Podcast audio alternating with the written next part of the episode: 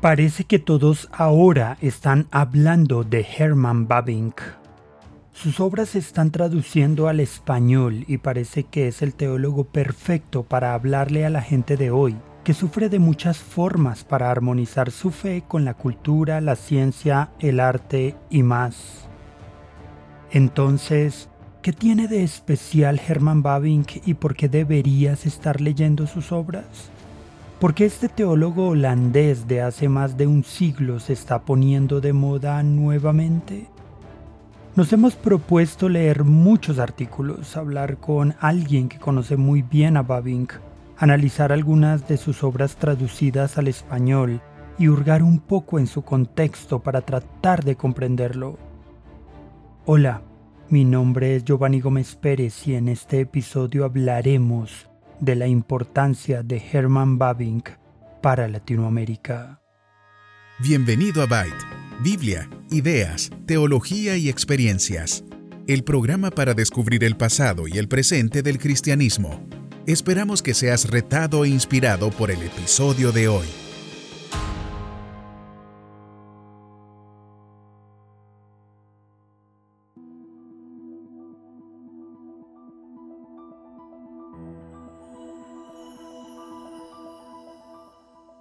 Bavinck fue un teólogo neocalvinista holandés que vivió a finales del siglo XIX y principios del siglo XX.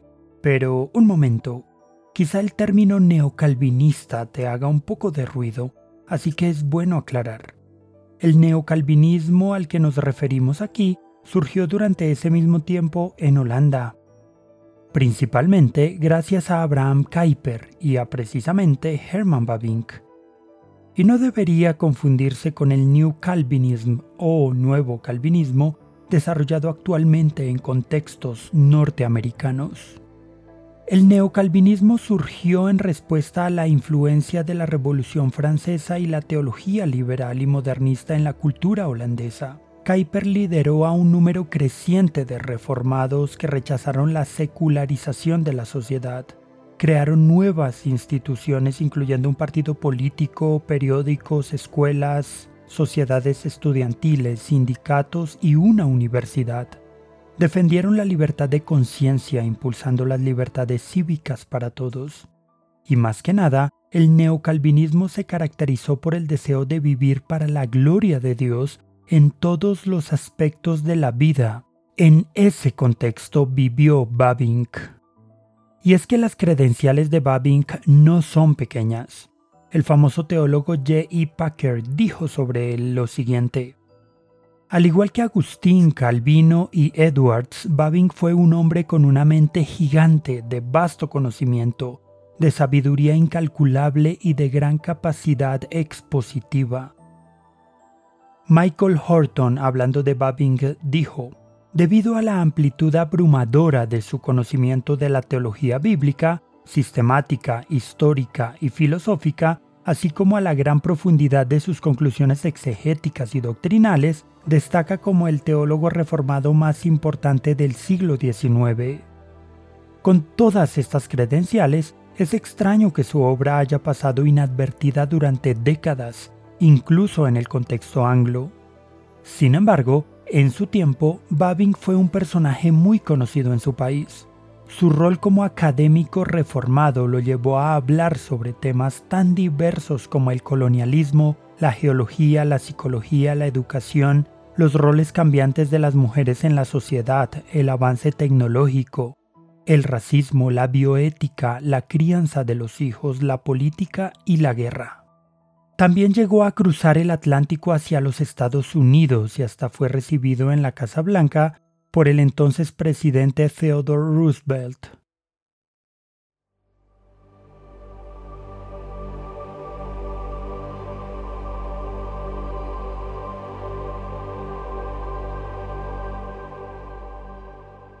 Pero después de su muerte en el año 1921, de alguna manera su legado se fue diluyendo esto resulta extraño, sobre todo sabiendo que su obra teológica fue tan influyente en su tiempo. Quizá el centro de la cuestión fue que sus obras no se tradujeron masivamente al inglés y por lo tanto terminó siendo más conocido en los círculos académicos de Holanda, que en el extranjero. Pero todo empezó a cambiar en los inicios del siglo XXI, cuando John Bolt y John Bryant tradujeron al inglés entre el año 2003 y 2008 la dogmática reformada de Bavinck. La obra completa tiene cuatro volúmenes. A partir de entonces, la popularidad de Bavinck se disparó. La dogmática reformada de Bavinck ha vendido casi 100.000 copias en inglés. Ya existen traducciones de su obra magna al coreano y al portugués. También están en curso traducciones al ruso y chino. Y recientemente se publicó la dogmática reformada de Bavinck al español. La gran pregunta que nos queda ahora es, ¿Cómo logró este teólogo holandés que vivió hace más de un siglo generar un interés tan amplio y tan diverso? Para este episodio hemos invitado a Israel Guerrero.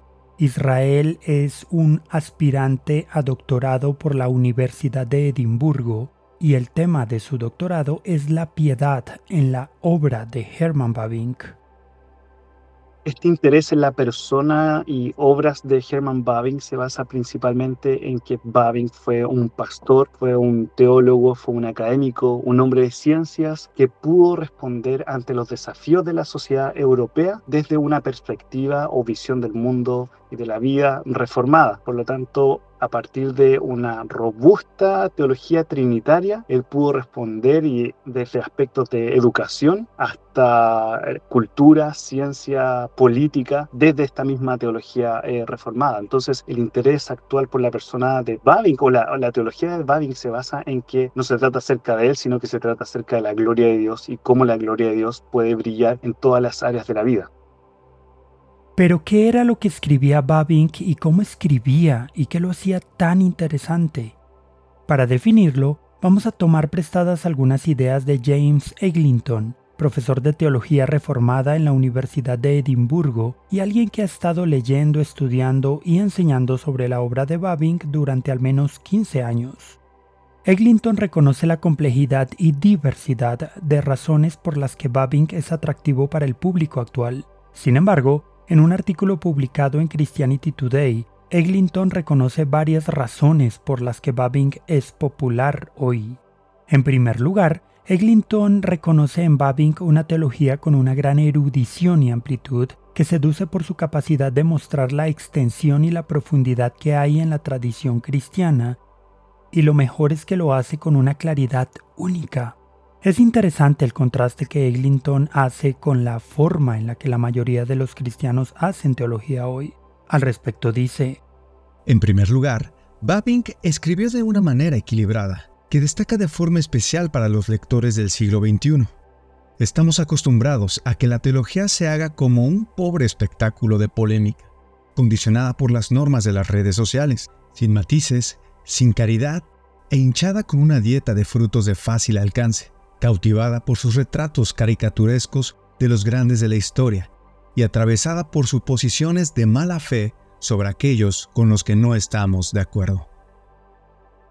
En segundo lugar, Eglinton reconoce que a pesar de ser reformado, Bavinck nunca se comportó como un sectario. Gracias a Dios tuve la oportunidad de escribir el prólogo para la edición condensada en un solo volumen de la dogmática reformada de Hermann Bavinck y justamente en, este prólogo eh, indico un aspecto creo fundamental en la teología de Bavinck que es cristiana, católica y reformada. Cristiana porque está principalmente fundamentada en el fundamento de los profetas y apóstoles que apuntan a la persona y obra de Cristo. Católica porque esta enseñanza apostólica y cristiana que despliega la gloria al Dios Trino está expresada en la confesión de los credos apostólicos o credos universales que la Iglesia ha confesado durante siglos, como el credo apostólico, el credo niceno, el credo niceno constantinopolitano, etc. Por lo tanto, Bavinck reconoce que pertenece a esa tradición cristiana y católica. Y en este caso es católica y reformada, porque justamente él pertenece a una tradición que, por ejemplo, en la pregunta de Heidelberg dice, ¿cuál es tu único consuelo tanto en la vida como en la muerte? Es que él, tanto en la vida como en la muerte, en cuerpo y alma, no se pertenece a sí mismo, sino a su fiel Salvador Jesucristo. Entonces, él, él se ve como parte de una, de una iglesia eh, que tiene un Señor, una fe, y en este caso está expresada desde una manera católica y reformada. Y creo que la catolicidad reformada nos debería ayudar actualmente en,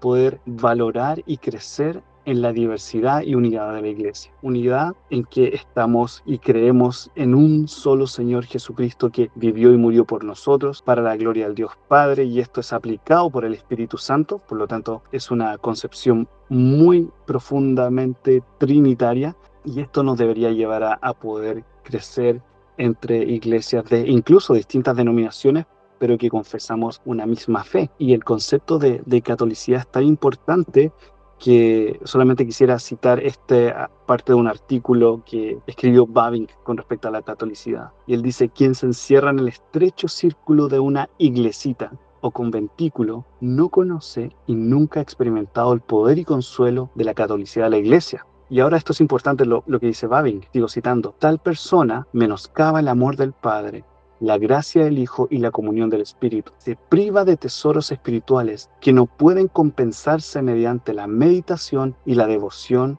y empobrece su alma. Aquí voy con esto. Como iglesia, en este caso hispana, nos necesitamos los unos a los otros. Necesitamos crecer eh, entre iglesias que confesamos que vivimos para la gloria del Señor y que la salvación es por pura gracia. De otra manera, no podemos disfrutar los tesoros que el Señor nos ha dado a nosotros.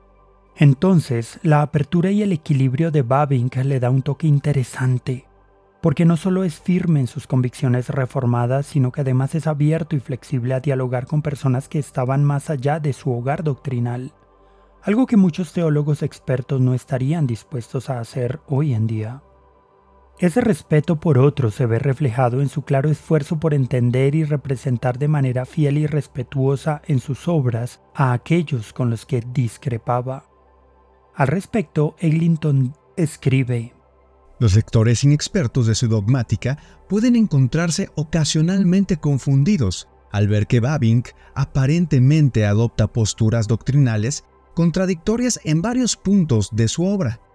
Sin embargo, en realidad esos lectores sorprendidos se encuentran probablemente con la crítica de Babink a un punto de vista particular, mismo que él presentó ampliamente en sus términos más fuertes, antes de dar su propio veredicto. Este rasgo es sutil, pero fuertemente atractivo para los lectores fuera de su propio campo teológico, porque toma en serio las perspectivas opuestas. Es fácil desestimar las críticas de alguien que tergiversa o malinterpreta tu punto de vista, pero es mucho más difícil cuando esa persona ha hecho un esfuerzo serio por presentar tu punto de vista de forma precisa y caritativa. De hecho, para quienes desean crecer como pensadores, este tipo de crítica es atractiva, no repelente, y se gana la confianza.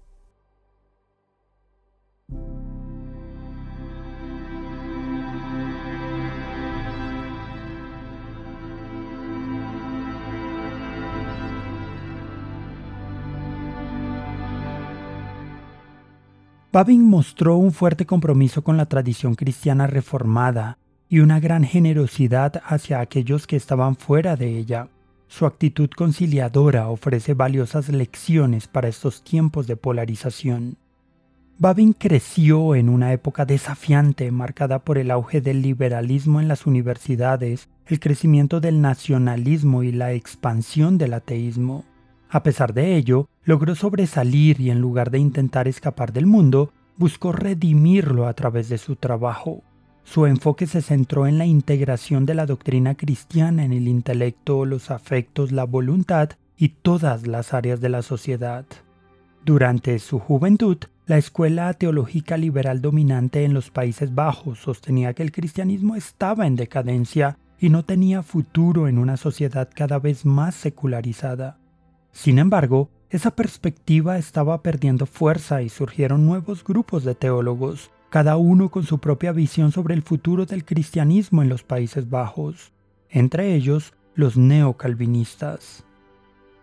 Herman Bavinck, luego de estar estudiando un año en el seminario teológico de su denominación eh, reformada, estudia en la Universidad de Leiden. Y la Universidad de Leiden era el centro del modernismo y liberalismo teológico en Holanda. Sin embargo, él se mantiene firme en, en la fe en Cristo. Y principalmente pienso yo por tres factores. El primero, por la educación que él recibió y continúa recibiendo de parte de su familia. Su padre, eh, el reverendo Jan Bavinck, fue muy influyente en su vida, lo que le llevó, junto con su madre, y todos sus hermanos a poder experimentar una piedad, una relación con el Señor viva, lo que no impedía estar involucrado en la sociedad en la cual ellos estaban. El segundo punto, creo yo, es que Germán, mientras estaba estudiando en Leiden, fue capaz de confesar sus luchas, sus pecados y rogar por la, ayuda del Señor. Y esto lo podemos ver, por ejemplo, en sus diarios. Él deja registradas oraciones, experiencias que él tiene. Y en una de esas, el 3 de octubre de 1874, Germán deja registrado lo siguiente. Dice, que Dios me dé la, fortal la fortaleza para cumplir con su deber en la academia. Luego él dice, fortaleza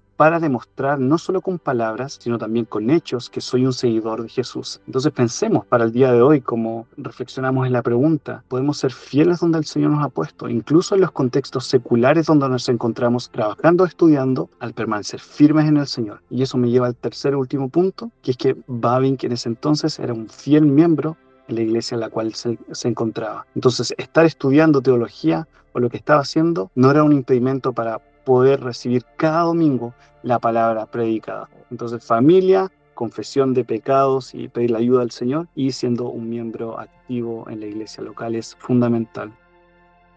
Entonces Babink emergió como un teólogo fresco, como un destacado apologista público del neocalvinismo, tanto en su país como en el extranjero. A través de su obra, Babink sentó las bases del desarrollo de una ética y una visión del mundo, de Dios y del hombre que reflejaran la imagen de Cristo como el Señor de cada centímetro cuadrado, tanto del universo como del corazón. Por último, vale la pena destacar el interesante valor de la obra de Babink para conocer y entender la teología reformada. Creo que las obras de Herman Bavinck, en este caso su dogmática reformada o el manuscrito de su ética reformada y varias de sus obras nos pueden ayudar a comprender de qué se trata la teología reformada. No, no de una manera exclusiva, pero sí nos pueden dar un panorama bastante importante. ¿Por qué? Porque en la dogmática nosotros podemos ver, por ejemplo, una exposición histórica de las principales doctrinas, partiendo por una exégesis para luego desarrollarlo, cómo los padres de la iglesia creyeron esto, cómo lo entendieron los teólogos medievales, cómo lo entendieron los reformadores, algunos teólogos reformados, para finalmente poder sintetizar una respuesta desde una perspectiva reformada. Entonces, nuevamente nos habla eh, la teología de Bavinck que no se trata de un solo hombre. En este caso, cuando hablamos de teología reformada, no se trata de lo que dijo Calvino exclusivamente, sino lo que dijo Calvino junto con teólogos que vivieron siglos antes de Calvino, eh, siglos después de Calvino, y así nuevamente vemos el concepto de diversidad en la unidad de la iglesia. Entonces, al leer las obras de Babin, podemos quitarnos varios prejuicios que quizás lamentablemente hemos levantado en nombre del calvinismo y que en realidad no es parte de esto. Por ejemplo, la relación entre la palabra de Dios y el Espíritu de Dios. Babin enfatiza mucho e-, este concepto de la palabra de Dios y el Espíritu de Dios en el estudio teológico, al punto de decir que es el Espíritu Santo, eh, el doctor de la iglesia, quien nos enseña teología a nosotros. Y el teólogo, por lo tanto, debe ser una persona que es, y en este caso creo yo, debe ser absolutamente una persona llena de la palabra de Dios y del Espíritu de Dios. Entonces, leer la, la edición condensada en un solo volumen de Herman Bavinck, publicado por Editorial CLI ahora, puede ser una buena introducción a la teología reformada en general. La obra teológica de Bavinck es una combinación magistral de compromiso sólido con las escrituras, un apego fiel a la herencia de la tradición cristiana y un agudo análisis de las cuestiones más relevantes y preocupantes del mundo moderno. Su legado literario trajo a la teología al siglo XXI, manteniendo una conexión con la tradición que se remonta a través de los siglos. Sobre todo, su labor argumentaba que la cultura occidental se había alejado de su herencia cristiana y requería una reevangelización. Un siglo después, sus escritos continúan siendo proféticos, estimulantes y dignos de ser leídos. Creo que un aspecto importante que hay que eh, destacar aquí es que leyendo a Babing podemos tener una perspectiva general de lo que significa la teología reformada en términos de que es una teología teológica. ¿Qué queremos decir con esto? Que es una teología que comienza en Dios, se desarrolla en Dios y el fin principal de esta teología es la gloria del Dios Trino. Por lo tanto, cada aspecto que va a desarrollar esta teología, días en aspectos culturales, científicos, educacionales o políticos, tiene siempre este fundamento, la gloria de Dios. Y Babin es, eh, nos invita a través de esta edición condensada de la dogmática reformada a poder reflexionar en que todo lo que hacemos, comemos, bebemos o estudiamos teología o estamos con nuestra familia, es que todo esto es para la gloria del Dios Trino. Meditar en la obra y el legado de Hermann Babink nos puede generar algunas inquietudes. Por ejemplo, ¿de qué formas consideras que la obra de Babink es importante para nuestro tiempo? ¿Y estarías dispuesto a leer y a estudiar la obra de Hermann Babink?